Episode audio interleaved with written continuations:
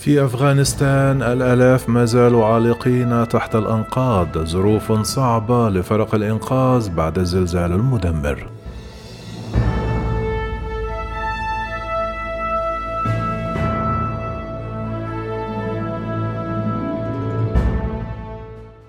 يبذل رجال الإنقاذ جهودا شاقة الخميس لمساعدة ضحايا الزلزال الذي أودى بحياة ألف شخص على الأقل في جنوب شرق أفغانستان.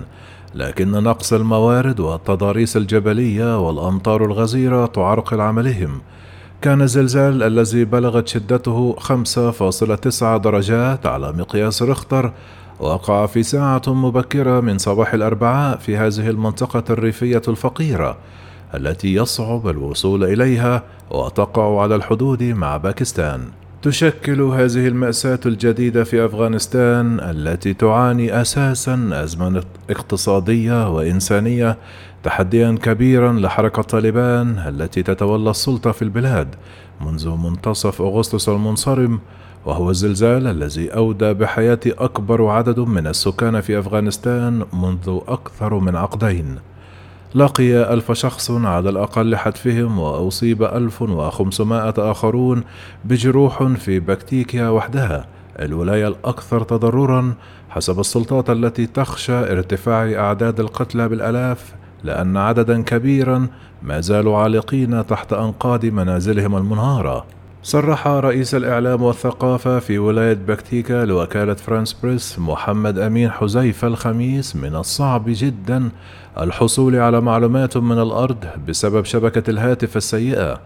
أضاف أنه من الصعب الوصول إلى المواقع المتضررة خصوصا أن المنطقة شهدت الليلة الماضية فيضانات ناجمة عن هطول أمطار غزيرة مؤكدا أنه لا يوجد تقييم جديد حتى الآن.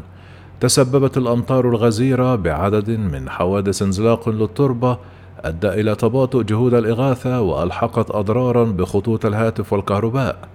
استدعت حكومة طالبان الجيش لكنه لا يملك وسائل كبيرة فموارده المالية محدودة جدا بعد تجميد مليارات الدولارات من الأصول المحتجزة في الخارج. وتوقف المساعدات الدولية الغربية التي تعتمد عليها البلاد منذ عشرون عاما وأصبحت اليوم تقدم بالقطارة منذ عودة الإسلاميين للسلطة. لا تملك أفغانستان سوى عدد محدود جدا من المروحيات والطائرات كما أشارت الأمم المتحدة التي ذكرت أن ألفي منزل على الأقل يعيش فيها بين سبعة وثمانية أشخاص دمروا بالكامل إلى نقص في آليات إزالة الأنقاض كما أظهرت مقاطع فيديو صورته وكالة فرانس بريس مجموعة من الرجال يزيلون بأيديهم حطام منزل منهار تماما لإخراج جثة. قالت حكومة طالبان أنها تبذل أقصى الجهود وطلبت مساعدة المجتمع الدولي الذي رفض الاعتراف بها حتى الآن والمنظمات الإنسانية. لكن من الصعب حشد المساعدات الدولية إذ أن وجود المنظمات غير الحكومية ووكالات الأمم المتحدة تراجع عما كانت عليه في الماضي منذ عودة طالبان إلى السلطة. ومع ذلك أكد الأمين العام للأمم المتحدة أنطونيو غوتريش أن الأمم المتحدة في حالة تأهب كامل لمساعدة أفغانستان مع نشر فرق للإسعافات الأولية وإرسال أدوية ومواد غذائية. أشار مكتب الأمم المتحدة لتنسيق الشؤون الإنسانية أوشا إلى أن السكان في حاجة إلى مأوى على رأس الأولويات وذلك بسبب الأمطار والبرد غير المعتاد في هذا الموسم وكذلك إلى مساعدات غذائية وغير غذائية ومن حيث خدمات المياه والنظافة والصرف الصحي. كما أعلنت حركة طالبان الخميس أنها تسلمت طائرتين محملتين بمساعدات من إيران وواحدة من قطر. كما وصلت ثمانية شاحنات محملة بالأغذية وإمدادات إسعافات أولية من باكستان المجاورة إلى ولاية بكتيكا.